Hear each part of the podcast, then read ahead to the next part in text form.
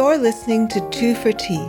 I'm your host, Iona Italia, and I'm assisted behind the scenes by my sound engineer, Justin Ward. This is a podcast about politics, society, science, and art, and about how everyone is wrong apart from us. I hope to provide a forum for calm, reasonable voices from across the political spectrum and counter the current atmosphere of frenzied partisanship and hysteria. Welcome to the conversation.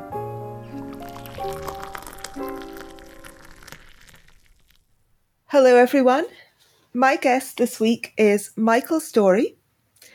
Michael is a super forecaster, and this entire episode will be um, about super forecasting and what that is. So, if that doesn't mean very much to you yet, all will be revealed.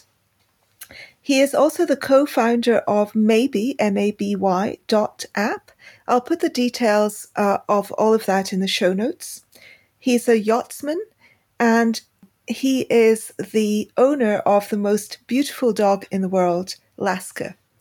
Welcome, Mike. Do you mind Mike or do you prefer Michael?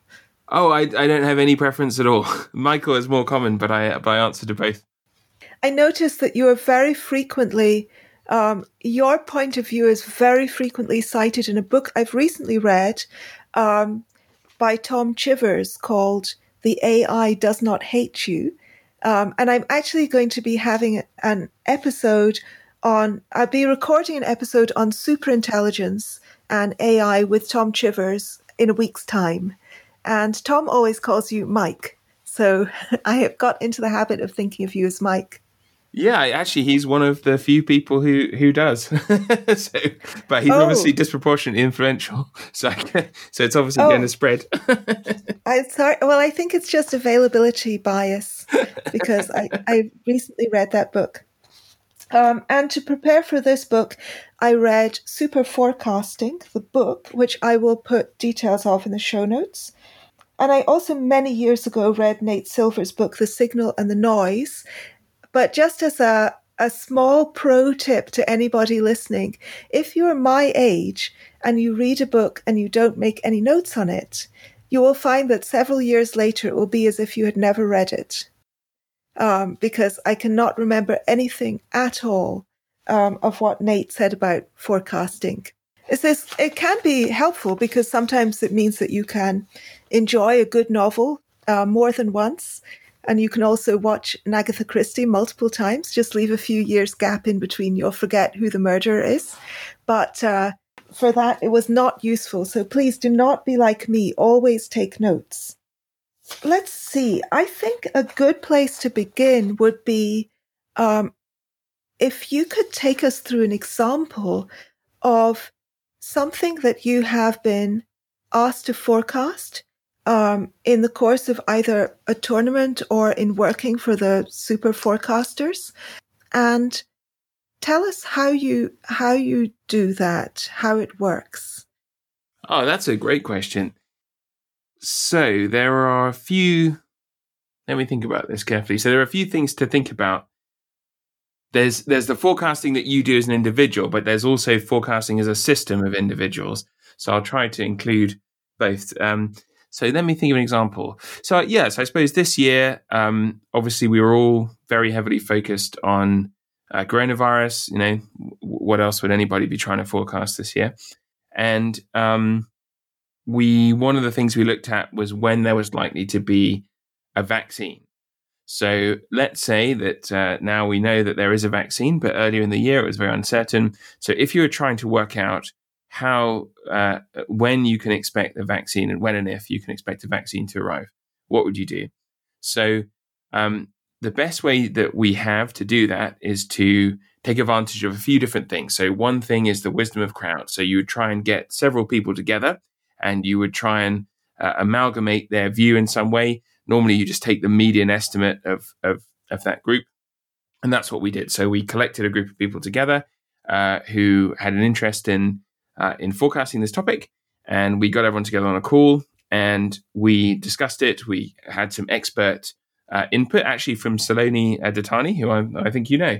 Um, uh, yes, who, form, former guest of this podcast. Indeed, yeah. So Saloni was our was our uh, uh, was there to provide some uh, some factual input. She knows a lot about this sort of thing, um, and so then as a group, we we took that information and some of the information that we'd read, and we went through a little series of steps, which is um, which forecasters tend to do when they're when they're trying to make their initial estimate, uh, which is to try and think about the uh, the outside view, what some people call the base rate case, the reference case. The we, we often call it the outside the outside view, uh, which is to try and imagine uh, the event that you're thinking about as as one of a class of events, and then try and estimate a general likelihood for that type of event.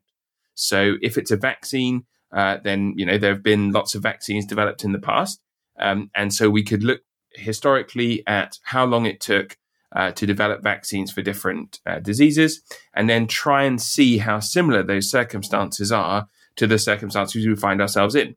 So you might look at something like, um, you know, annual flu vaccines or development of, you know, uh, mumps vaccine or any of those type of things, um, and just try and try and look at how similar they are. Now they're never going to be exactly the same because the circumstances are always different. You know, history doesn't repeat, but it does rhyme, and so that gives you a decent starting point. And so we're not we're not trying to say we can solve the problem by just looking at what's happened in the past, but we're saying that's a really good starting point. Is this very broad outside view? So if we're looking at how long does it take to do a vaccine if you're really in a hurry? Then let's look at historical examples and, and pull some out and start with those. And then you would look at the inside view, which is the very narrow specifics of uh, of the thing that you care about. So if what you really care about now is you know, this one particular vaccine, maybe this has some unusual circumstances, like the fact that everybody in the world is is going to want this thing. So everybody who has any interest in vaccines at all is going to be looking at whether they can contribute. Now, that's not normally the case when vaccines are being developed. Normally, there's not such an urgency and so on. So you would take this outside view, you would take this inside approach where you look at the very narrow, specific circumstances of the thing that you care about, and you would try and work your way inside out. So you might think, what are the specific steps that are required to happen in order for that vaccine to be created? Well, it has to be developed, it has to be tested, it has to be trialed, it has to go through various regulatory approval processes. And then you would look at those processes and try and see how long you think they would take. And so the idea is you balance this outside view, how long do vaccines typically take, to the inside view, how long is do you think this vaccine will take? And you try and uh, assess that in your mind and come up with an answer that sits somewhere between those uh, things, or at least includes um, it includes elements from both of those thought processes. So you're not trying to get, you know, you don't want to get too overwhelmed by thinking about the the narrow specifics of the circumstances you're in, uh, but you also don't want to uh, to go too broad. So it's it's about getting this this uh, this balance uh, uh, when you're um, when you're thinking about about these type of forecasts. So once you've done that, you've been through your um, your outside view, your inside view. Um, you then want to think about some ways that think we know that thinking can go wrong. So uh, one of the risks when you're forecasting uh, is that you can lose your sense of scope uh, and scale, and that's a really really common problem for for people when they when they start forecasting in particular. Um, it's really really difficult to uh, to to grasp the scale of things. So.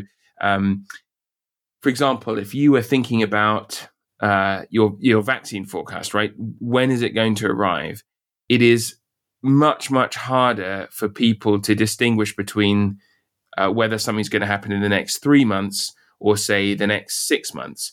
Um, that, that that those are sort of intrinsically difficult things to imagine. It's hard to imagine, you know, the time scale doubling and what that really means. We don't really have a good um, capacity to do that. Most people find that very hard, um, and so uh, what what you can force yourself to do uh, is to is you you the trick to dealing with that is often to ask yourself to make forecasts at different scales or a different scope. So if you were asking when's a vaccine going to arrive that's going to have five million doses, you might ask yourself your your forecast for that. But then you might say, okay, what if I were being asked 30 million? What if I were being asked 50 million? What would my answers be? And that helps you helps sort of force yourself to acknowledge the, the, the fact that there's a scale element to this. Because otherwise, what happens is you have a general picture of the near future and you have a general picture of the event that you care about, and you kind of answer for that. And what you're not doing is really being rigorous about the scale of the question. But it's really important to to to think is this going to be 5 million doses or 50 million? That, that's massive. But we don't really have a, uh, unless you really force yourself to pay attention to it, it's very easy to, to lose track of the fact that there's a 10x uh, difference between those two. So you think about mm. scale, um, and then you might think about some of the biases that you've got to watch out for. Obviously, there are many, many, many biases. Most of them aren't very important. Um, some of the things that can that can catch people uh, uh, uh, you've got to watch out for at this stage. Uh, we can talk about some of those later, but you kind of think about some of the big ones that can affect people's um, problems in forecasting. And then you would do what I think is the most important thing, which is you would write down the opposing case for your view. So as you form your view, I think there's a 70% chance that we'll have a vaccine by December. You might have said if you were a pretty good forecaster back in October or, or, or September.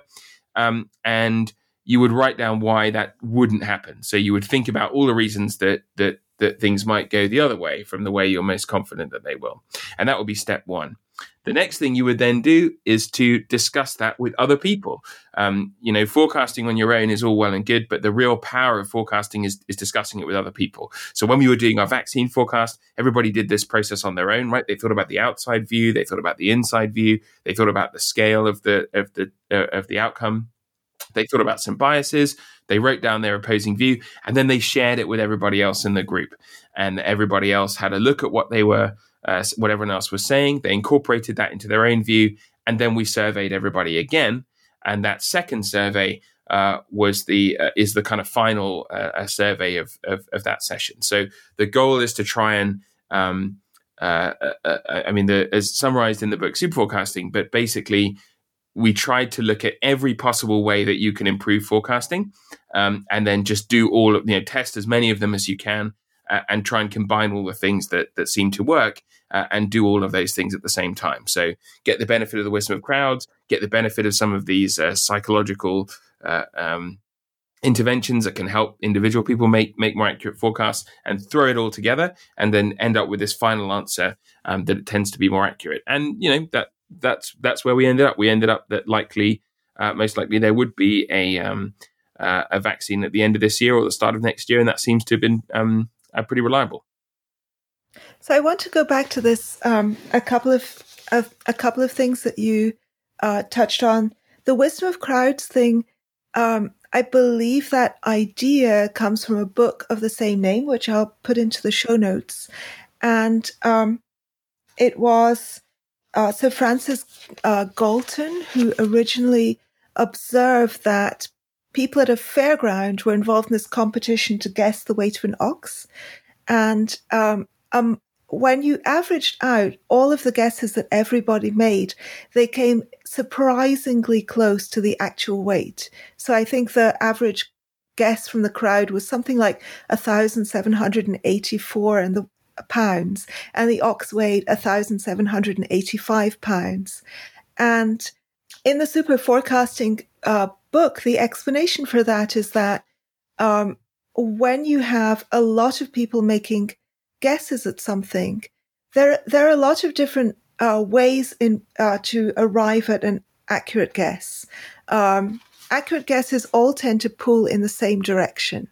So if you have more knowledge of oxes and how much they tend to weigh, if you're a livestock handler, then your guess is going to be kind of tugged in the correct direction. And likewise, if you're a butcher, um, and I believe it was a butcher in Galton's example who actually won the ox um, because he's used to weighing meat, so he had a kind of sense.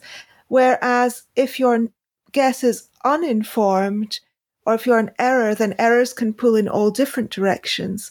And so there is a tendency for errors to cancel each other out. Some people will hugely underestimate and some people will hugely overestimate. Is that a fair summary? Yeah, that sounds exactly right. And um, uh, and and the, the last point you mentioned there, I think, is the important one, which is that the wisdom of crowds assumes that most errors are random, and that's why they cancel each other out because you're you're randomly wrong in direction and you're randomly wrong in magnitude. I think a nice way for people to understand the principle there because I think some people misunderstand wisdom of crowds and they think that we're saying that the majority of people in the crowd uh, have have you know that, that most people in the crowd know the weight of the ox, for example. Um, and we're not saying that, you know, the, the, the butcher did, and he was pretty good, and some of these people were pretty good, but most people didn't have a good idea. Um, but it doesn't matter as long as their errors are random and cancel each other out.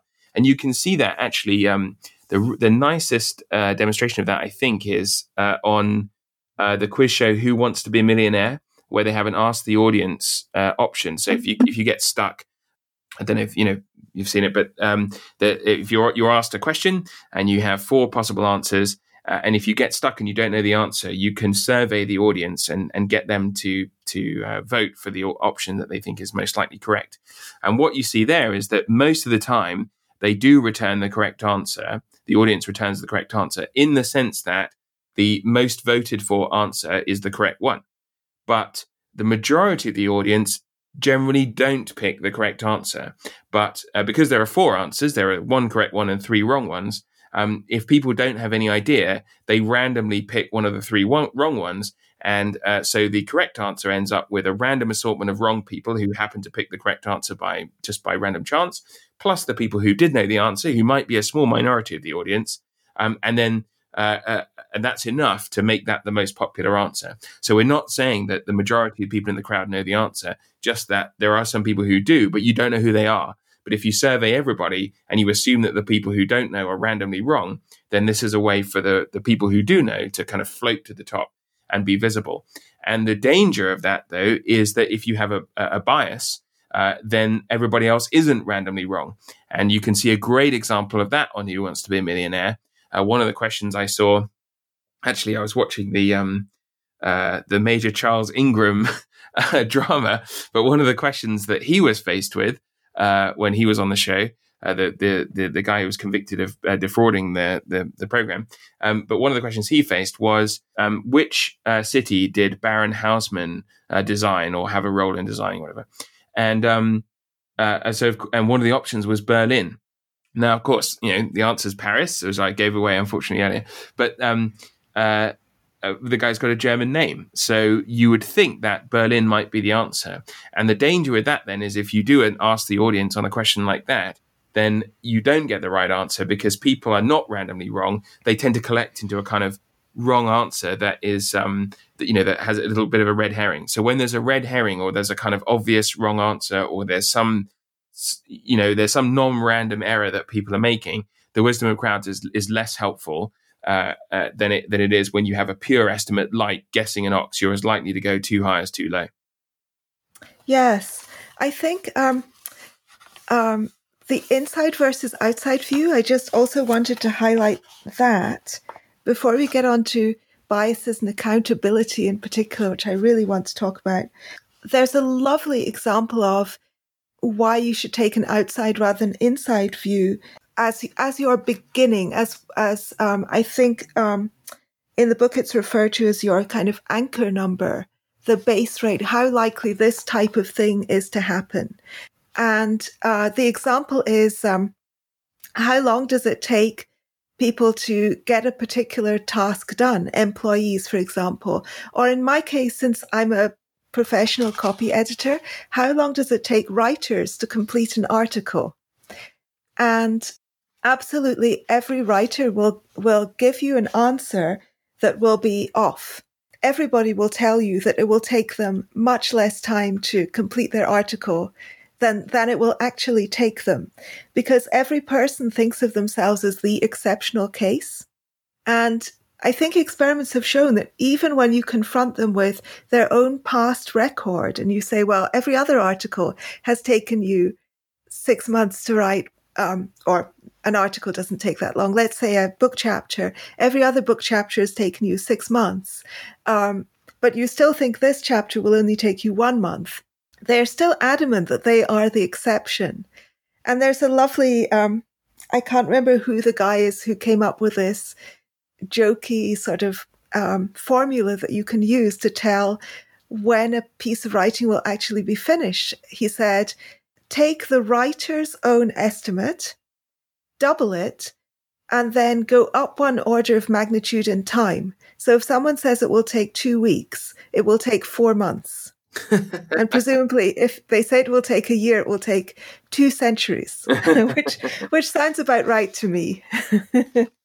yes, well, that that's a good example of kind of overweighting your inside view, and and and yeah, that part of that can be self deception or optimism or whatever it is. And uh, in general, uh, people are much better served by taking being very strict about taking the the inside view, uh, the the outside view rather, and kind of lowering their confidence in this in this kind of inside uh, idiosyncratic uh, view, and and you see that a lot. I mean, um, that I mean, the example that we always see in uh, in forecasting is things like politics, right? Where if you if you ask somebody about uh, let's say how likely is the the prime minister to resign at any period, whatever prime minister you ask about, the outside view answer would be to say, well, start by looking at how long the typical uh, the, the typical occupant of the role of prime minister lasts in the job. How, how what it, what is the what is the normal range for that? What would you expect to see? And then look at the specifics of their situation. But it's very very hard to do because if you ask most people that, they will immediately start telling you about the you know the very narrow specifics of of the prime minister's situation at the moment. Ah, he's alienated this person. Um, he's got support from these people, and these things sort of sound very important. But uh, if you go, if you're looking back into history, um, you don't actually have that information about your about the typical prime minister. Maybe all of that applied to other prime ministers who didn't resign or or, or who did resign in the last long time. So th- this this danger of over applying the specific information that you have. When I was a student, I worked for a film company, uh, and the average time it took to make a feature film was about two years. And um, in that period, we uh, I remember working there, and I remember having meetings where people would say, "Ah, but we've got you know the latest production techniques, and we we're going to have a much more efficient production, and we're going to um, you know our film's going to be ready early." and and they all knew that the average was two years, but they would say, "Ah, well, well, that average doesn't apply to us because we've got all of these advanced uh, management uh, techniques that are going to speed up our our production." And of course, what uh-huh. they didn't know is that all the other film companies also had all of those techniques. And so they thought that they were, you know, that this was unusual, but actually it wasn't very unusual and it was actually pretty typical. And you can kind of see something similar to that in the early coronavirus forecast that I've noticed um, in some places uh, where uh, you know people would set tremendous store by some uh, some you know in the early outbreak, right? People trying to forecast what's going to happen in different countries, and most of the time the outbreaks were pretty similar in, in different countries, and those individual uh, idiosyncrasies were, were just not that important in the in the general scheme of things. People would say, ah, but you know we have this, and that's going to affect our our outbreak is going to go differently, but once things got going, they tended to unfold in a pretty similar way.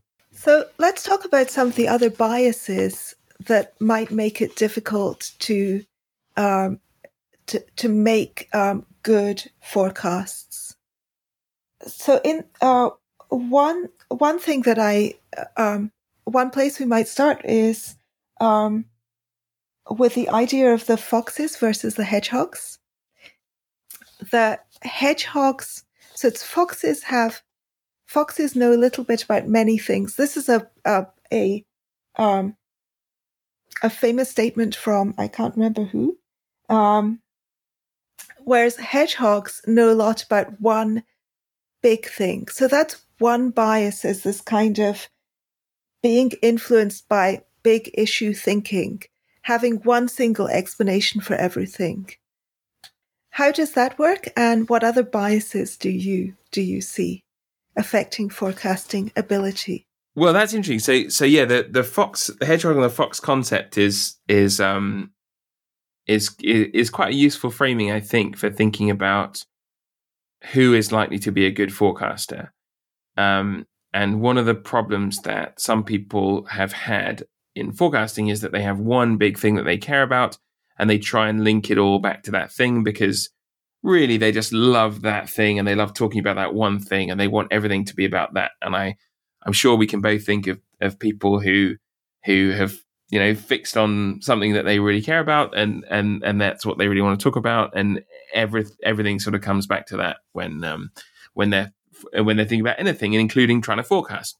Um, and that's not very helpful. It's generally pretty helpful to have a have a, a sort of wider perspective. But it's also um, interesting. I think the value of the generalist in forecasting is is really um, is really important. So um, when you look at um, organizations that try and make forecasts, what they typically in the past have had quite um, siloed staff. So the typical government agency that makes assessments would have had, you know, a Europe desk and they would have had a, someone who ran the Europe desk, and that person would have people that looked after individual countries reporting to them. And so, if you wanted to say, you know, what's going to happen in Poland uh, in the next year, you would ask the Europe desk person, and they would uh, commission the Poland person to report back to them. And so, you would get a very um, you know, it kind of creates that inside view problem again, right? You, you're, you're hearing from the Poland person about Poland. Well, that's very helpful, and it's very good to have people that know a lot about a country to tell you about it. But if you want to get the best forecast, you would get considerable advantage from having people that know nothing about Poland, but maybe know something about other countries. Because let's say the thing that's most likely to happen in Poland is, you know, I, I don't know, uh, there's going to be some unusual political situation, or I mean, I just picked Poland off my off the top of my head, and I don't know enough about it to pick a good example. But I mean, uh, you know, some unusual political situation, which you know they've had a few in Poland over the last few years. So some unusual situation that maybe hasn't happened in Poland before, but it might have happened in another, another country, and somebody who has um, has experience of other countries where that thing might have already happened can provide a very useful perspective. Um, and if you put them together with your Poland person, so they can translate their experience of that uh, of that event happening somewhere else into the Polish context, you're going to get a much, much, much more useful forecast uh, into the future. So um, the the Fox thing, I think, is sort of helpful, but I I, I think that the the ideal thing is to have a whole group of foxes. It's to have lots and lots of people who who have a have different perspectives and get them together. And that's the real value of having this little bit of information about lots of things. It can be really, really, really helpful. And you know, I can think of so many examples from my experience forecasting where that was hugely helpful. Was was having people with a totally different, um, on paper, useless experience, so that's totally unrelated to the situation at hand. But in fact um, that that information became much more generalizable and was much more useful outside of its uh, its traditional bounds than I think people realized. So somebody who knows a huge amount about Russia, um, for example, probably would have something quite useful to say about Vietnam. Uh, not you wouldn't ask them exclusively, uh, but it's it's definitely worthwhile having them cast their eye over things. And traditionally, in a lot of government agencies, that didn't used to happen very much. People didn't tend to to sh- to circulate things. I understand there's reasons for that. You know, security and so on is important as well. Um, but if you want to just get the best forecast, the important the important thing is to have this diversity of backgrounds and perspectives and so on, and and all of that can really feed into uh, into your future. So uh, that's not quite so much a bias, but I think um, there's there's the kind of danger of of, of over narrowness and and siloing. Uh, which I think is illustrated by that hedgehog and fox um, uh, idea. But in terms of some of the psychological stuff, I mean, um, the things that are very helpful uh, uh, to avoid. The big one, as you mentioned uh, earlier, is is sort of anchoring, and and that's one of the things that we try and avoid with uh, taking the outside view. So the danger is that you uh, you kind of arrive at a number early on uh, somehow, and that number becomes quite fixed and important and it's hard for you to give up that number or to adjust it or when you do adjust it you adjust away from that number and you, you it starts to kind of um, become overly significant and overly important to you in your thinking uh, just because it happened to come first um, and that's obviously quite unhelpful when you're trying to make a forecast. You want to assess everything fairly. You don't want to overly privilege the thing that you heard first but it's really, really um, hard to avoid. And that's one of the reasons that we always counsel people when you're forecasting to look at this outside view first, because it's sort of inevitable that you will privilege the first thing that you hear. So you might as well try and make the first thing that you hear the most important thing uh, anyway, because you're already going to treat it that way. Why not you know lean into your to the you know go with the grain of your of your brain and um and try and work with it rather than try and fight your own your own instincts so that's one that can be an issue. Um, one that is very common problem particularly for governments, um, is is a quite a well known effect called the conjunction fallacy, which is a little bit controversial. But the the concept behind that is that uh, when people are presented with a conjunction of information, several pieces of information about about um, about an event or about a, a, person in the original example um, uh, that is very specific uh, and therefore is actually less likely, right? The more specific it is, the more, you know, the, the less likely that thing is to be true. Uh, people will overweigh uh, the significance of that information and end up thinking that that that thing is more likely because it has all this specific information. So the example from the original Tversky and Kahneman uh, paper uh, was, uh, which people may be familiar with, uh, uh is uh, Linda the feminist bank teller.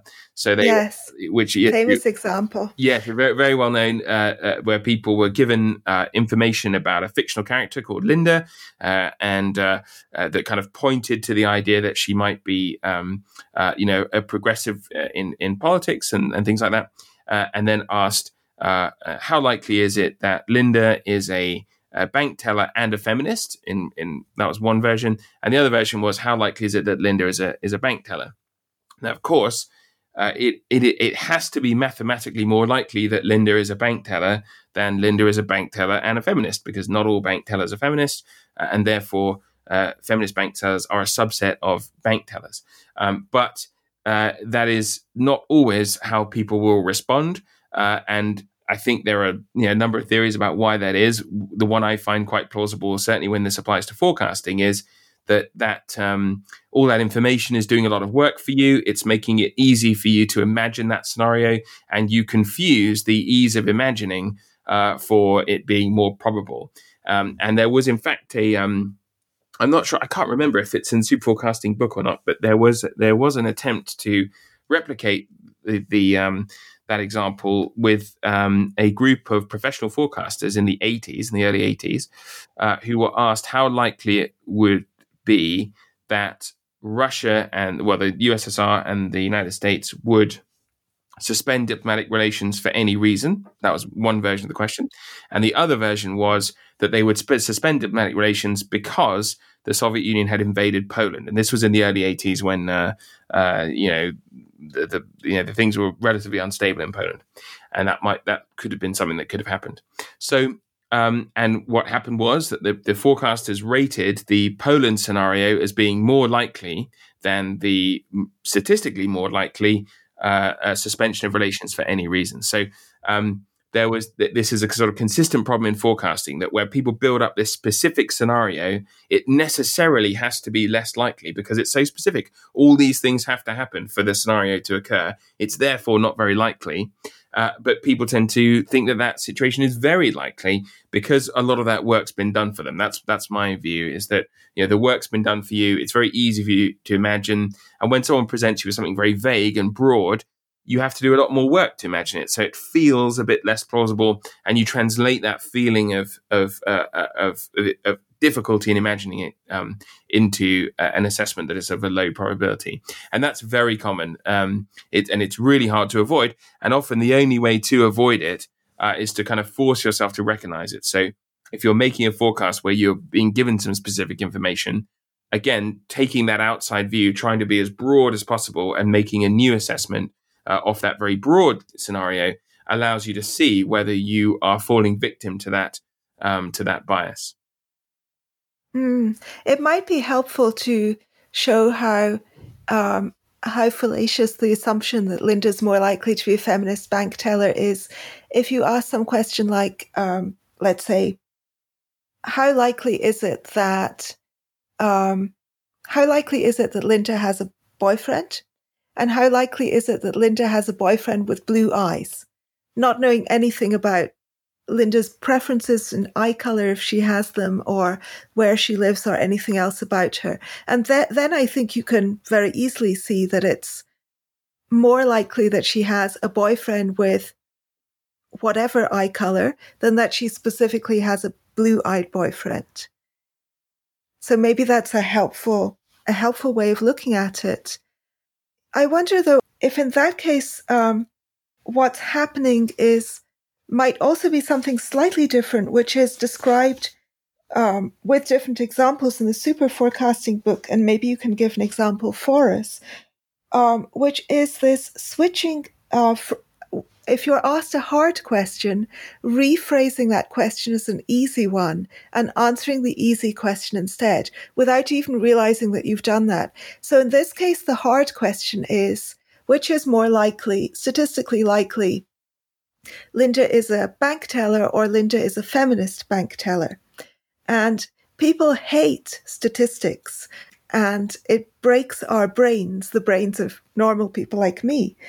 And so we, um, we surreptitiously in our brains and the confabulation that's going on there, we surreptitiously swap that question for the question, which is more likely Linda is a bank teller or Linda is a feminist?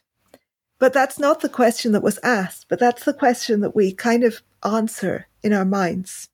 Yes, that's true. I, I think um, there is definitely an element of that. And I think you can see that when you see new people forecasting that there is a, always a temptation to do that. So, and that's something that you particularly notice with scale, for example. So, when we talk about the vaccine forecast at the start of the, uh, you know, today, um, we were thinking about a 5 million dose 5 million doses of vaccine versus 50 that is a huge difference but the temptation is always if someone said to you how likely is it that there'll be a that there'll be 5 million doses administered by this date that the question that most people will answer and i think i would include myself in this unless you catch yourself is you think will a reasonable number of doses be administered and you don't really think about the implications of that 5 million so you you would you would replace that with are some people going to be getting a dose of the vaccine? You don't really think about the you know what does it actually mean for 5 million people versus 10, 20, 30, 40. And you can only do that by forcing yourself to be precise and asking yourself parallel questions either side which which which change some of those variables. The only way really to see if you're noticing those things um, is to is to design is basically ask yourself the same question again, but change some of the variables and see if your answer changes. If your answer doesn't change, uh, you may have a very good reason for that, but if you don't have a good reason for that, then that shows that you're not really paying attention to that to that component in the question. Yeah. Another thing I noticed, another thing that was really highlighted um, in the super forecasting book, and which I had never thought about before, is that one of the important things in forecasting, in enabling people to make better forecasts, is accountability. And it seems to me that there are, I mean, there are various ways in which we elude accountability. One is in pundits who make very vague forecasts. Like, it is likely that something important will happen. You know, I very frequently hear people saying something like that. And that's just, that has really no more predictive value than your horoscope, which says, you know, Pisces and Librans, look out for some change to your life happening in 2021. Um, and it's, it's not falsifiable.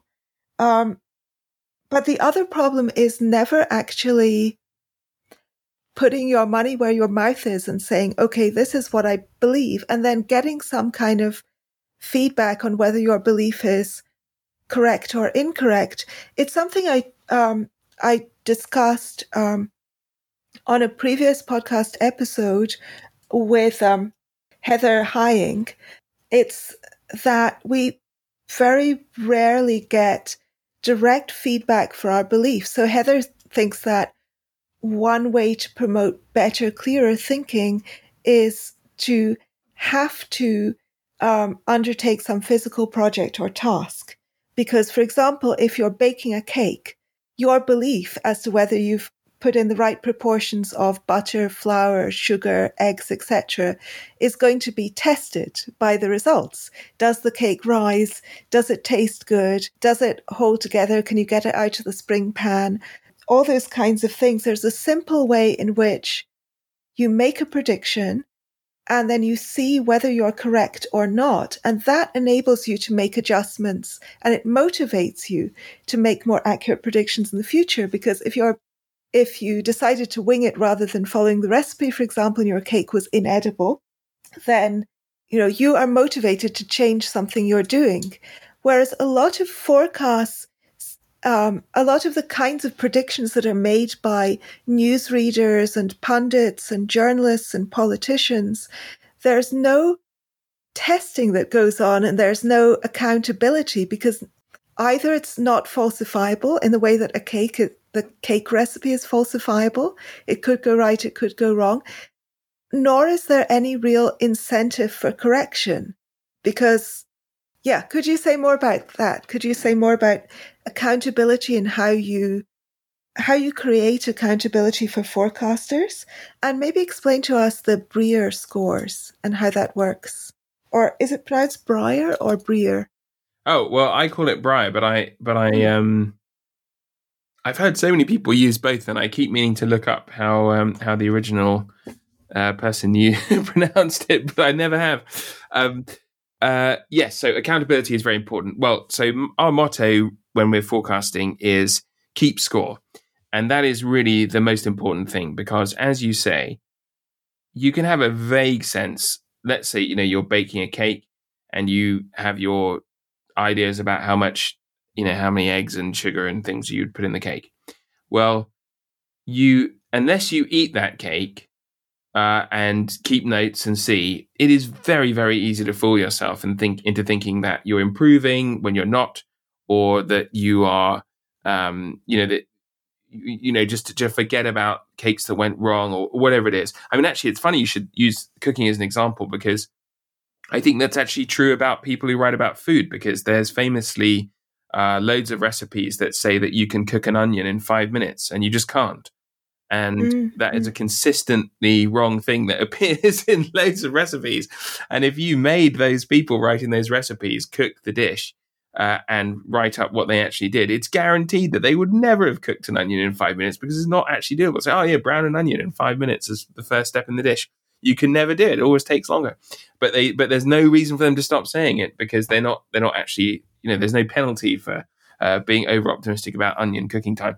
So the um, so that yeah, the most important thing really, for, not just for your for other people, but for yourself, is to keep score because once you start to, if you start to take forecasting reasonably seriously, uh, you will just begin to fool yourself. It is impossible to mentally keep track of how accurate your forecasts are, whether they're getting more accurate or not. You you just can't do it.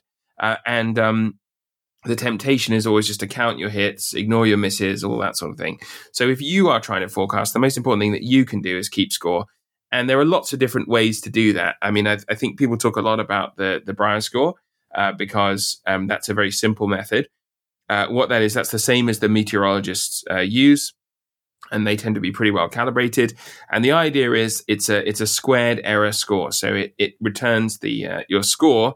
Uh, it's like golf, right? Higher is worse and it's the square of your error. So the idea is the more confidently wrong you were, the worse your score and the harder it is to get back to a good score. So if you if you make one confident wrong prediction and one confident right prediction, they don't cancel each other out. You are punished more for being wrong than you're rewarded for being right, which is the which is the concept. So the idea is that um, the behavioral response to that type of scoring uh, is to kind of punish overconfidence, basically because that's that's the kind of that's the more common problem that that people tend to have. Um, so there are different scoring methods, and there's a lot of debate about which ones to use. Uh, mostly because the thing that we care about is is that the score helps the forecaster improve, and so there are lots of debates about which type of scoring is most motivating. Uh, but most people settle on Brier score as being a general, a good general purpose scoring rule that helps people improve. But the important thing is that it's a proper rule, which means you can't game it by doing anything other than giving your your best estimate. So you don't have to worry about scoring. Your job is to make your best estimate of the probability of the event occurring and give that estimate. And you can't uh, there's not there's no advantage to be had by trying to kind of tweak your answer in, in some way or other to to benefit yourself that you you you just give your best estimate and that's that's the, the thing you should submit. So it saves you some time worrying about scoring because again the last thing you want if you're running a forecasting system is to have your forecasters trying to maximize their score at the expense of giving you their best estimate. So um, so that's what that's what we use the squared error uh, score of, uh, of Brier um, but yeah the, the, the most important thing is is keeping score. And I think when you look at institutions that produce bad forecasts, um, people say, "Oh, how can they be so incompetent, or how can they be so so bad? Why didn't they do this?" And the answer is there are basically very few consequences most of the time for making bad forecasts. Um, there isn't really a lot of reward for making good forecasts. So it's easy to make fun of them. But most of the time, the worst thing that happens to you is somebody makes fun of you if you make a bad forecast. There isn't really, you know, we don't actually mind that much when people make bad forecasts, and so they will continue to make them. We should make them bet money every time they make a forecast.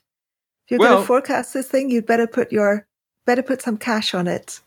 Otherwise, just say you're unsure.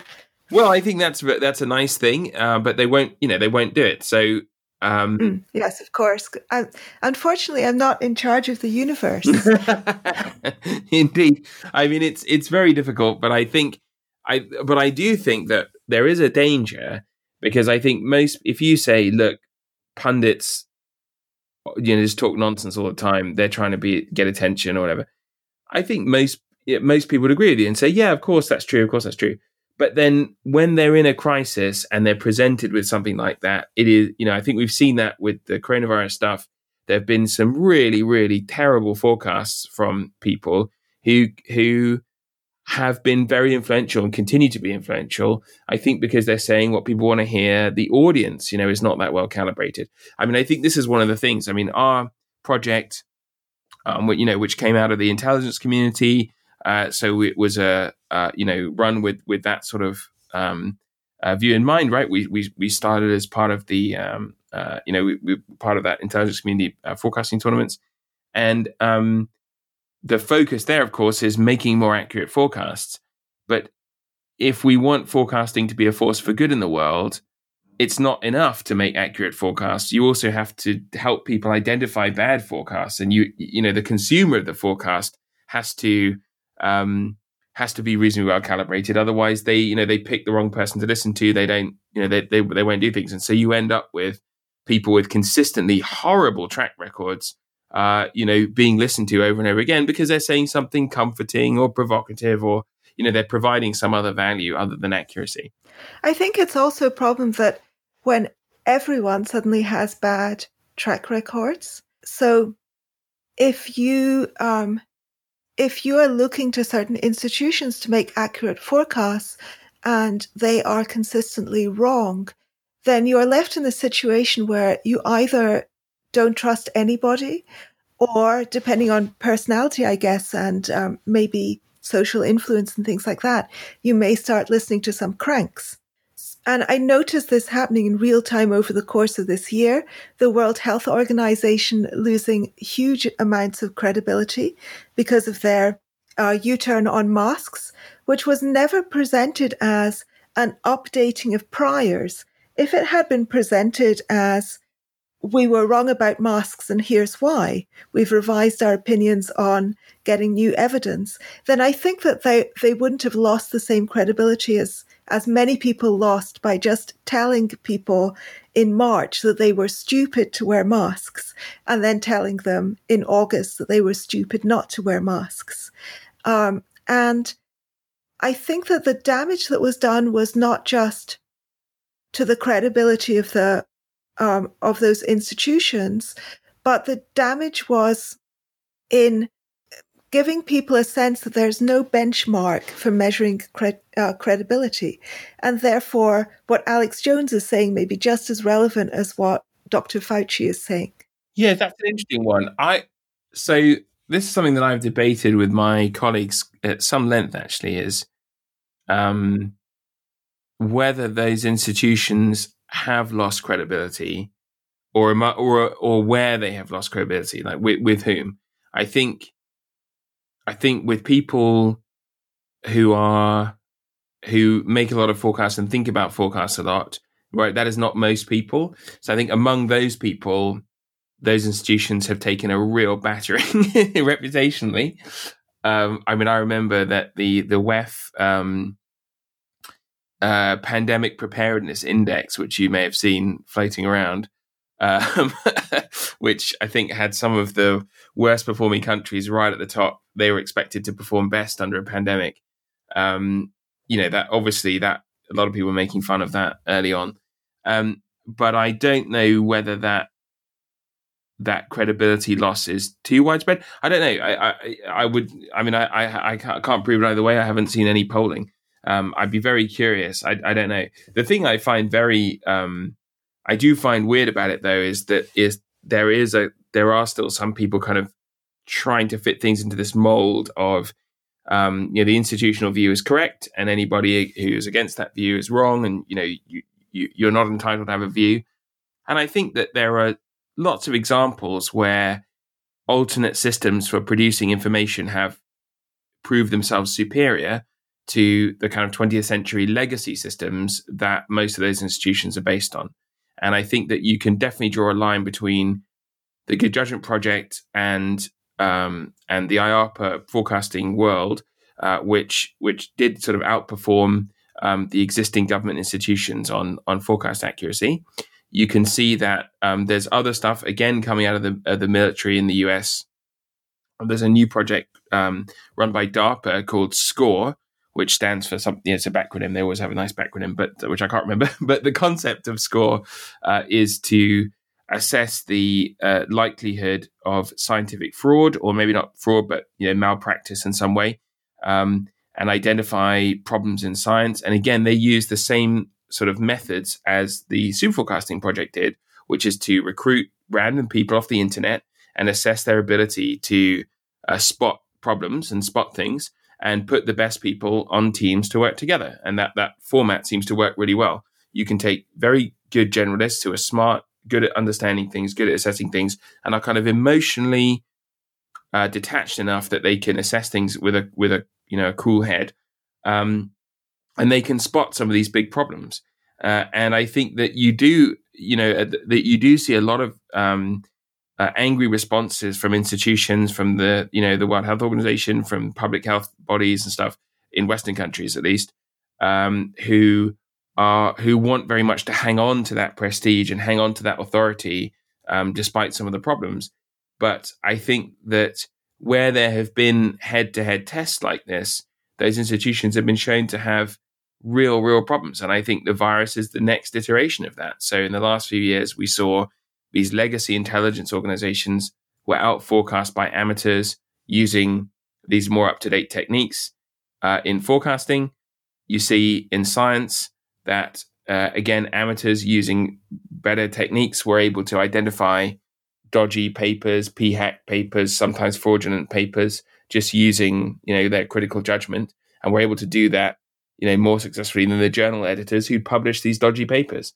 Um, and with the virus, you could see it there that um, uh, if you were in a Western country uh, uh and you had a good Twitter feed, you were getting information way ahead of most of the governments in, in, in those territories. So I think you can see that this kind of net, you know, network generalist, which is something that didn't really exist in the 20th century, but is now enabled by technology, that seems to be the superior model for most of these things. But the difficulty is how do you scale it? And it's of course the other, the other thing is the cost. It's extremely expensive to set something like that up. But I think you can see. I don't know, but I don't know how visible that is outside. But certainly from where I'm sitting, um, you you see that this this head to head competition, and it's really not even not competitive. But I don't know whether the credibility, you know, legacy credibility lasts a long time, and uh, and institutions will have that. And I think for most people, um, they're they're not really au fait with with some of those failures. And I and I do wonder how many people remember that there was an anti-mask campaign in the UK, for example, a government anti-mask campaign. I don't know how many people remember that. I mean, to me, it seemed very significant, but I don't know whether um, whether it was. I, I, I haven't seen polling on it. Yeah, I don't know. Um, I mean, I I remember it myself because I got into a very a, a very ferocious Twitter fight that went on for days. with with somebody who was telling me that it was um, superstitious and non evidence based and cranky of me that I was insisting on wearing a mask, and uh, um, who is now making videos uh, telling, showing people how to use masks and encouraging people to use masks. And there was never any backtracking. There was never any admission of, you know, I've revised my view, which which I would be perfectly happy with. It was just that entire episode was memory hold. I mean, not just his Twitter fight with me, but the, yeah, the general stance. Yeah, I, I, um, I think that it's, it's become clear to everyone, to, well, to many people, not to everyone. God, I'm making all these, I'm really conscious, having read the book and also talking to you, how much of what I say is just possibly bullshit. It's just my own vague impression of things. But I'll try not to get too self conscious about that because otherwise I won't be able to say anything at all. but I am certainly personally very conscious of loss of credibility, both loss of credibility in in places like the WHO. Um, I, I've seen this, these problems with the WHO's proclamations that being circumcised will protect you against HIV. That's incorrect. I read the critiques of the Ancel Keys seven countries study, the idea that low fat, high carbohydrate diets are protective. I, I no longer think that there's evidence for that. That doesn't mean that I'm an enthusiast for the other viewpoint. I just think that, that particular viewpoint has been, has not been proven. I've also been conscious of the crisis in um, the replication crisis in psychology um, and various other scientific crises that are going on. And now I very frequently find that I'm reading um, a book and some statement is made with an appeal to an authority, which I know to have been, or I have heard has been debunked. And I just suddenly lose confidence in the entire book and the person writing it. And I feel just completely at sea because I also know that I personally know nothing about anything. Um, apart from Argentine tango, 18th century writers and Babylon 5, the, um, the science, sci-fi series. Apart from that, I don't have expertise on anything. And so I'm just left feeling kind of at sea.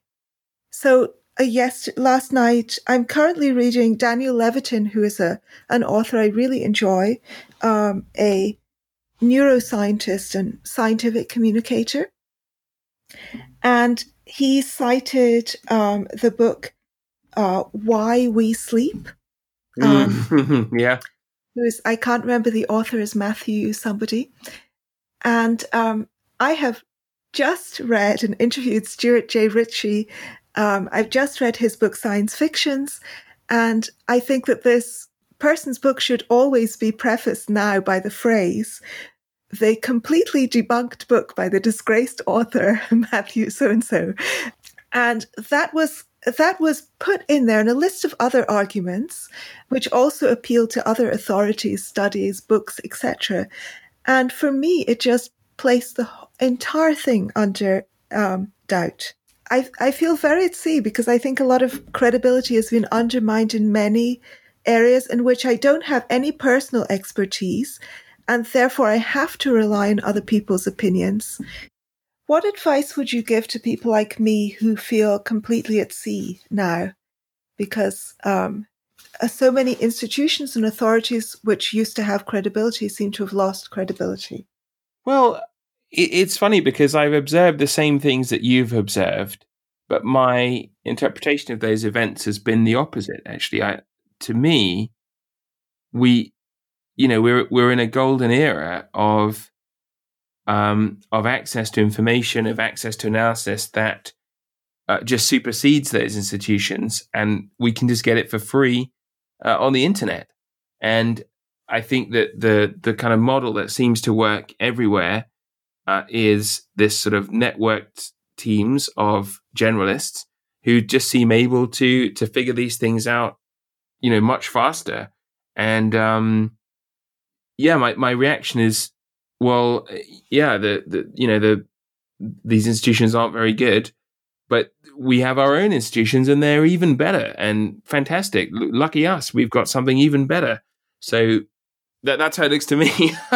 it looks quite positive. we found ways uh, to do that, and I think that the goal for people who do feel at sea and feel like we we need to replace these institutions is to focus to look at what has worked. I mean, I think it is very bad. I mean, when I talked about the DARPA program, uh, the SCORE program, I mean, the fact that the military needs to fund research into how to de- detect scientific misconduct because they themselves are suffering from the fact that they were trying to rely on papers that were nonsensical or hyped or fraudulent or any of the things that Stuart would uh, would take issue with, uh, and they were finding themselves at, at, at, sea. That was their response was to say, well, okay, what what do we know works? We know that taking panels of generalists, applying them, you know, giving them the right incentives to to target telling the truth, t- giving us the right information, uh, rather than all of the other things that people tend to target when they make statements, and you know, we can rely on that information to tell us which papers are likely to be nonsense. I mean, to me, that's fantastic. I mean, it's it's great that they're doing that, mm. and mm. that's something that we can all do on a smaller scale. I mean, there are wonderful resources out there. Uh, Metaculus, uh, you know, I rate very highly as a um, uh, which is a forecasting website uh, run by um, some nonprofit, um, run by nonprofit who are a, you know a fantastic resource if you want to see people who are incentivized to make the most accurate forecast. They don't always get it right, but you're at least seeing people who are trying to get it right, uh, which is not what you'd see if you open a newspaper or turn on the TV or anything. So there are there are a lot of these things out there. They're free, they're accessible uh, to us, uh, and um, to my mind, that's incredibly positive. And I'm seeing more things. I mean, that's what in my day job. That's one of the things that we help people do is to set up systems like that inside their organization and we work with a lot of uh, organizations to do that. And it, so to me, it's very encouraging. I think it's a shame and it's it's bad for the world that you see these problems. But to some extent, I think those problems have been there a long time and they're just more visible now because we we have competing systems that are that are able to sh- to to, sh- to highlight how how bad they are and replace them with with better information. So I think yes, it sucks, but there are some there are some lovely alternatives that we can invest in uh, and and pay attention to and give our our money and, and support to and and those things are are have the cap- capacity to be brilliant um, and hugely hugely beneficial for everybody. Yeah i think that um, even just reading the super forecasting book has really changed my own um, view of things um, and has made me at least more aware of how subjective my um, how subjective my own kinds of predictions and ideas are.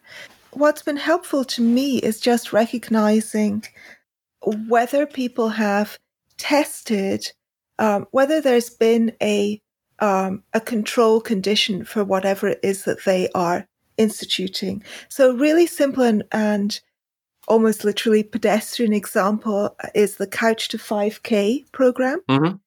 Um, so I I uh, started Couch to 5K ages ago, I think April, and it is now nearly the end of of the Annus Horribilis 2020, um, and I'm now running for 30 minutes a day every morning on fairly uneven ground. It's a little bit hilly, it's muddy, it's in the it's I run in a forest, um, and um, but at a very slow pace. Um, so it took me. Um, Couch to 5K asserted that this would take me 10 weeks. Um, and it's taken me basically uh, 10 months. Um, so it's almost the same as that estimate where you have yeah. to go up one, one, uh, um, go up one time measurement to find the correct one, but I didn't have to double it. So it didn't take me 20 months. And um, reading the Couch to 5K thing, its basic premise is that if you can run for seven minutes without stopping three times, then you will be able to run 5K without stopping, which takes about half an hour for most people. Um, their evidence for this is that millions of people or thousands of people, um, I think they're quite vague about the numbers. Many, many people have done Couch to 5K and have managed this. But there's no stats on how old those people were, how fit they were before they started the Couch to 5K, nor is there any are there any statistics on how many people dropped out. And my feeling is that it's relatively easy to get to a point where you can run for seven minutes, um, because they do that in small, gradual increments. But if you can run for seven minutes three times, I don't think you can then necessarily run 5K especially if you're starting this in your 50s. So if anyone listening wants to do the couch to 5K method, I recommend once you get to, I think it's week eight or something when you run for seven minutes, just continue with this, try continuing with the same method as before of increasing your running intervals incrementally. Um, because if you try to run 5K immediately after running for seven minutes, you may or may not be able to. If you're not able to, you may give up in despair because the app tells you that almost everybody can do this. So it must be your problem if you can't. and my evidence for that is my is my my hindsight bias on that is that I was able to I, I can now run for 30 minutes a day. So I can now run 5K every day. But it just took me a lot longer. But that's I mean, that's one thing, this kind of no indicate this policy is successful, but no indication of whether it's the, the particular policy that is successful, um, and no indication of what the results would have been if they had not used that policy or if they had done a different policy. So nothing to control and compare against. Are there are there other examples like that that you see in real life um, where things could have really benefited from a super forecasting approach. And that approach has been has not been taken. So, for example, in governmental policy. Well, that's interesting. I mean, I, I think that the um, I don't know. So, so I have a I have a bit of a mixed view about this. So, I I think that there certainly are examples where more accurate forecasting. You can make a case that more accurate forecasting would help. But when you look at some of the things that you would do if you were to follow the super forecasting approach rigorously, which means recruit a team of people, get them into the right structure so that they're incentivized to be accurate, score them, monitor them, provide them with feedback, give them the prompts, you know, give them a platform to have you know the, these uh, discussions where they can share views and all that sort of stuff, and basically build those forecasting teams you you do end up with much more accurate estimates at the back end. But I think most of the time when you look at things that have gone really badly, a back of the envelope estimate would probably also have been enough. So you you can get more precision by by sort of doing super forecasting, and that's great. But most of the time when you see the big problems, uh, that precision probably the lack of precision probably wasn't the the reason that that thing happened. And I think that um, when you look at this year and some of the things that have gone wrong this year, I think it's actually quite hard to make a case that better forecasting would have massively helped. I don't know. Maybe, maybe I'm too uh, decline minded, right, on that front. But but I but I think that um, it, I, I wouldn't want to just you know prescribe more accurate forecasting as a sort of panacea for for the world's problems. Because I think a lot of the time things go wrong for other reasons for managerial reasons for emotional reasons. You know people get upset or frightened or embarrassed and then they do they make terrible decisions because of that but it's often not because they didn't have the right information. Mm, mm. can you give me an example of how a back of the envelope calculation is this this is the thing that is more formally known as Fermi estimation. So, for example, the technique you use to work out how many piano tuners are there in the city of Chicago, I think was the famous example. Am I correct? Yes, yes, indeed. That's right. Yeah. So you would say, ah, so if you wanted to do that, right, the famous example would be, well, you would try and work out, well, if you know how many people there are roughly, and then you think about how many households there might be. So, you know, what's the average number of people in a household? So, how many households do you have? And then you might think, well, how many households have a piano and how often do they tune the piano? And you kind of break that whole estimate down. So, you could just say, what's the answer? You know, what do we think? You know, how many piano tuners do we think there are whose full time job is uh, piano tuning in Chicago? uh, or you, if you break it down into lots of smaller observations. And the, the kind of principle behind that is that you are kind of increasing the size of your own crowd. So if you're on your own and you make 10 estimates like that, so you build a whole chain and you make 10 estimates, you might overestimate some things, underestimate others. But the sort of principle is that you if you make some random errors, then they might cancel each other out, and at the end of it, you might end up with a more accurate estimate than if you just went for it at the top, where you might have been, you know, randomly wrong, and and and there's no correction for that. So part of the reason that people like the Fermi ideas is is that they uh, is that you, you're sort of increasing the wisdom of your own crowd, and there's and and that also works in other ways, right? So um, there are some interesting uh, studies looking at uh, forecast accuracy when people did things like made an estimate and then they waited a week and then they didn't think about their estimate for a week and then they made another fresh estimate and then they took the average of the two and the average tended to be better than than than either one over over time. So um, uh, and what you're doing there again is you know you're you're trying to account for some of the random mistakes that you make by increasing giving yourself a kind of um, a pseudo crowd, uh, I guess, um, and uh, uh, trying to kind of mimic the, the the value of that crowd. So there are some interesting things. But I, I guess what I more meant by the back of the envelope thing is that, um, you know, if we had been forecasting vaccines back in uh, September, if you and I had been doing that, and I had said that I thought that there would there was a 80% chance that there'd be 10 million vaccines available in January. And you had said that there was an 85% chance there'd be 10 million vaccines available in January in the UK. Um, you were more accurate than me uh, in the sense that, well, you would get a better score than me. You're not necessarily more accurate, but I mean, you would get a better score than me for that forecast. But to someone making a decision about what trade offs to make about the virus in September, either of those forecasts would basically have been good enough because you you would have been saying it's most likely that this is the case and the actual the the the, the level of confidence when you get down to these 5% increments is important for forecasters to aim for. But i think in terms of decision making it's good enough to say that's the most likely outcome. Right.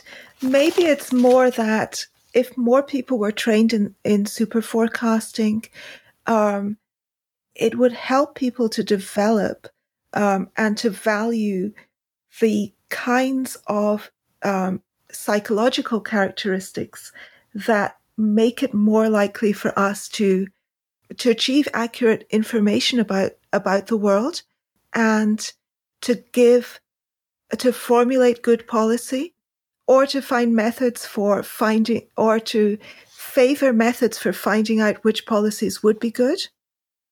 Um, because we would value, for example, um, diversity of opinion, uh, open mindedness, being able to revise our opinions on new information. This is the kind of Bayesian updating thing.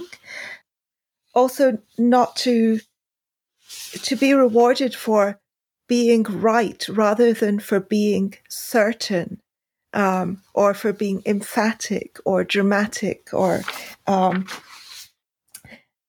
or for wishful thinking. I think there's a nice little um, little summary somewhere here of the these characteristics that are trained by things like super forecasting tournaments. Oh yes, this is what the author of Super Forecasting, whose whose name has been hidden to me by my periodic name aphasia, but um, he says that these are the characteristics ne- necessary. In philosophic outlook, they tend to be cautious. Nothing is certain. Humble. Reality is infinitely complex. Non-deterministic. What happens is not meant to be and does not have to happen in their abilities and thinking styles, they tend to be actively open minded. Beliefs are hypotheses to be tested, not treasures to be protected. Intelligent and knowledgeable with a need for cognition, intellectually curious, enjoy puzzles and mental challenges, reflective, introspective, and self critical. Numerate, comfortable with numbers, In their methods of forecasting, they tend to be pragmatic, not wedded to any idea or agenda, analytical, capable of stepping back from the tip of your nose perspective and considering other views, dragonfly eyed, value diverse views and synthesize them into your own, probabilistic, judge using many grades of maybe, thoughtful updaters. When facts change, they change their minds, good intuitive psychologists, aware of the value of checking thinking for cognitive and emotional biases. In their work ethic, they tend to have a growth mindset, believe it's possible to get better through practice, and grit, determined to keep at it however long it takes. And that's a fantastic and incredibly rare combination of qualities. Um, and I can certainly see how just the exercise of um, super forecasting rewards and encourages development of those qualities. At least I think it does. I guess you'd have to conduct an experiment with people who are trained in super forecasting and people who begin from a, from a similar baseline who are not trained in it. Well, that yeah, that is a very flattering uh, set of descriptions about about our group, and I I would leave it for others to say whether they apply to me. I think I aspire. I would certainly say I aspire to those qualities, but I don't know if I always get there. But on the experiment side, though, it's interesting you mentioned that there is a uh, uh, a study ongoing. I don't. I think it's concluded, but looking into that specific topic is whether you uh, you can encourage people to be more open minded by getting them to do do forecasting, whether getting them to to sit and make forecasts and receive feedback and have to try and be right um, helps people become more open minded, which is a really interesting question. I mean, I think it's plausible that it would. Um, the, the the thing I find most interesting about the list of qualities, though, is is you could summarize a lot of them as you just care about being right, and mm. I, I, a lot of people if you ask people how much do you care about being right, you tend to get two types of people that, are, that would would say a lot. One is the people who would say, "Well, I think this, and I'm going to try and bully other people into agreeing with me, and that means I'm right." And of course, that's a very easy way to be wrong, but not to have to find out that you were wrong. And mm. making bets with people like that can sometimes be quite profitable because they don't want to back down, so they do bet, and, and you can collect money off them. But um, the other type of person wants to be right in the sense that they want to have the accurate view and they care about the outcome. So you care about predicting the thing that actually happens. And to do that, you basically have to care and you have to be incentivized to care. And if you do really care about that, then of course you'll be willing to update your view. Why wouldn't you be? Um, mm, yes. Of course you would, because that's in your interest. Uh, and um, when someone tells you, hey, here's some information that contradicts your your view. Of course, you want to hear it because you want to find out: Am I about to lose some points? Am I about to lose some money here? Um, I always found that a bit odd. Uh, I remember during the um, the Elizabeth Holmes Theranos uh, scandal, um, when uh, the uh, you know this phony blood stuff, and um, I remember that there was a lot made of the fact that the investigative journalist who was investigating the company brought his concerns to uh, his Murdoch owned uh, newspaper. And a lot of people noted that Rupert Murdoch had invested in the company and sort of credited him for not dismissing it because he was an investor. But I always found that a very bizarre attitude because if you've invested in a company that is not doing what they're saying they're doing, of course you'd want to know about it. Why would you want someone to keep that from you? Of course you want to know. Hey, these people are uh, have taken my money and they're not doing what they said they're going to do. So I always found that very weird, but I but I suppose it illustrates that that view is actually quite rare, and clearly Rupert Murdoch shares it. But to my mind, it's obvious that if if someone wants to tell you something, hey, you put three hundred million dollars or whatever it was into this company, and actually you know they're they're they're, they're claiming to do things that, that I don't think they are doing, uh, then um, of course you would want to know why. Why else would you? You know what else would you want to hear? So I find it kind of weird that there are so many people who have the the kind of former view, this like bully people to agree with me. but I but I think you're right. It depends on the consequences. If you're in a system where it basically doesn't matter and your actions have no consequences, then a why not you know then actually perhaps it doesn't matter whether you believe wrong things. And i think people really worry about that. I mean i see that a lot people worrying about misinformation and that seems to be a big deal that people have wrong beliefs or they have some immoral belief or whatever. But you know that if there's no consequence to that if they have no ability to influence the world based on this wrong belief then that's probably a cause of them having that wrong belief in the first place because it's never tested and it also perhaps is a sign that maybe we just shouldn't worry about it because they're not going to do anything about that wrong belief. What you must pay much more attention to is people who do have the capacity to influence things. And if they have wrong beliefs about the world, then that's a really big problem and one that we should really focus on rather mm. than looking for some kind of extreme, wacky beliefs that somebody who, who is not going to do anything about it may, may express. Well, I think that the real problem is when there are serious consequences to being wrong but not for the person who's wrong or not in any obvious or immediate way for the person who's wrong. So if, um, so for example, a government introducing policy, introducing it globally, let's say, with no way of testing whether the policy is really successful or not, um, because if it, if the, if things seem to improve, it could have been because of something different from the policy, and maybe they would have improved even more if that policy hadn't been instituted. And if things get worse, maybe they would have got even worse if the policy hadn't been instituted. So there's, in the world of politics, we don't have control. We don't have controls for our experiments. And that is a huge problem because I think there's a constant tendency to forget the fact that the road to hell is paved, paved with good intentions. Um, there's not, we don't rigorously test the actions that we take in politics. And in fact, we, because we are attached to political parties and we give ourselves labels and we look to see whether the policy or the idea fits our label. Like, is it a left wing idea, or a right wing idea, or a Labour idea, or a Tory idea, or even who proposed this? Was it Boris Johnson? Well, then it's good. If I like Boris Johnson, it's bad if I don't like him. Um, or was it Keir Starmer, vice versa? Where we have set up this system where we're incentivized to be, to invest our ego uh, in our opinions, to keep those opinions unchanging on updated information, and to not look at consequences and to not ask whether the actions are actually liable to lead to the results that we would like to see. Do you yeah. think that's a fair summary?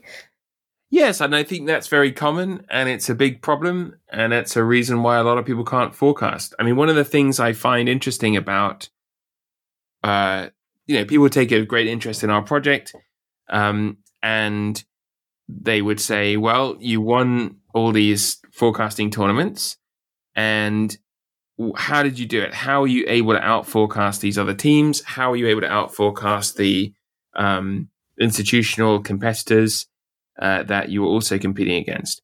And um, the answer is always actually quite unsatisfying. People find the answer quite boring because there isn't a sort of secret, highly complex system at play. There's just avoiding a lot of mistakes that other teams and other groups make. And so when you don't do all these bad things, what you do do doesn't look very exciting, right? Think about the outside view, inside view, biases, get your team structure correct.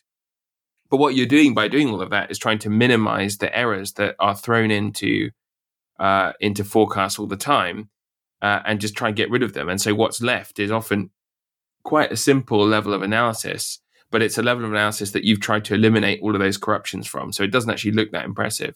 Um, and I think that that is because it's very, very hard. It's easy in the abstract to say, oh, yes, you must consider something regardless of the source. But of course, it's actually very hard to do that in real life. And some people are more suited to it than others. Um, so when you talk about having controls for policy, for example, if you're forecasting and you're trying to make an assessment, you have teams of forecasters and you want to make an assessment about the future, one thing you can do is look for your best calibrated forecasters. People tend to be either good at forecasting or bad at it. And if you know they're good at it, then you know that you can trust more strongly in what they are saying uh, than you can than somebody who uh, has uh, a poor track record. So there is such a thing as a consistent, you know, the tr- keeping score over time is very important for the consumer as well as the producer forecast. And people that are particularly prone to these emotional responses to things that lead them to kind of emotional reasoning, uh, where there's like a reflexive reaction that is that is that is not intellectual but you know just just emotional those people tend to drop out of forecasting competitions pretty quickly because they're just not able to separate that and when you know you brought up the masks uh, thing which was quite interesting uh, when there was this big anti-mask campaign from the government there were a lot of people who reflexively supported that campaign because they support whatever is in authority. And they you know and and when that was anti-masks they were anti-masks. But they wouldn't necessarily have recognized it right? They just came to believe that masks didn't work because that was the high status that was the authoritative belief. And just as there were people like that. There were people who are reflectively anti-authority. And so when the authority says masks do work they want to they feel as though they don't.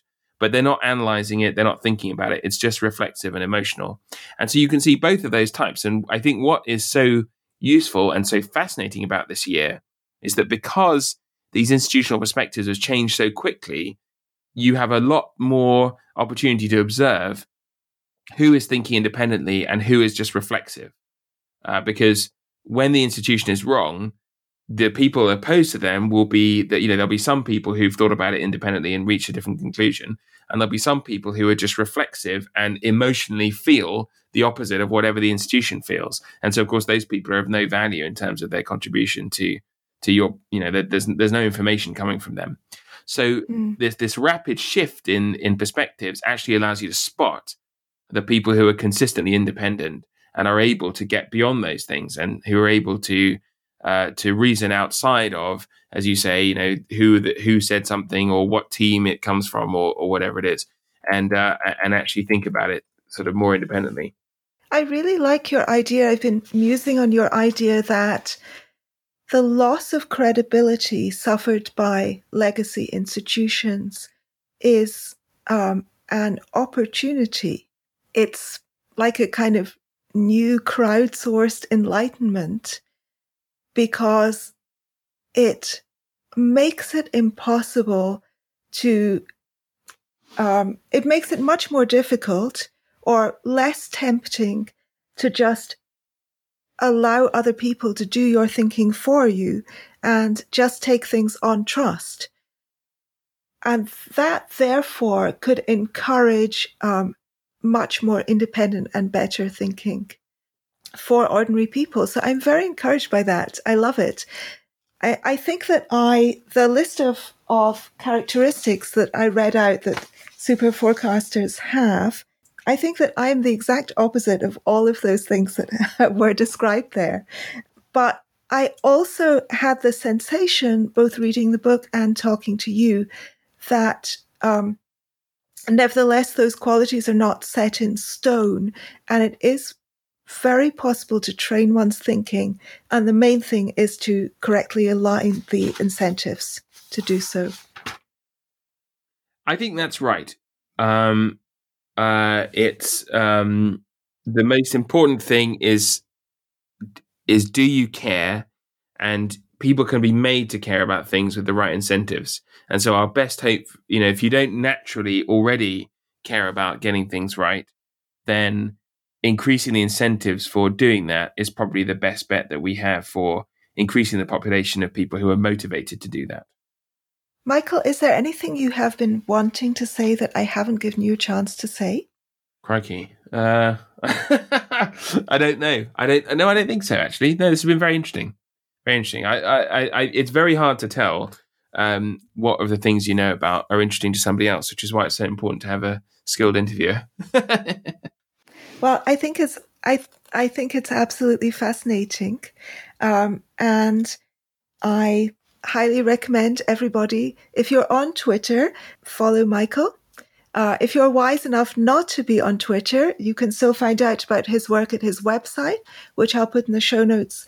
And I highly recommend also reading the book Super Forecasting and thinking about how you might integrate some of those some of those ideas into your real life thinking. Um, sapere aude. um, so thank you so much, Michael. Uh, thank you for having me. My pleasure. Have a wonderful week, everyone.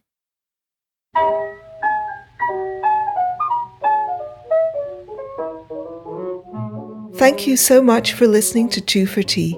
Your patronage helps to keep this podcast alive and flourishing. Your support means the world to me. Stay well, stay happy, and have a wonderful week.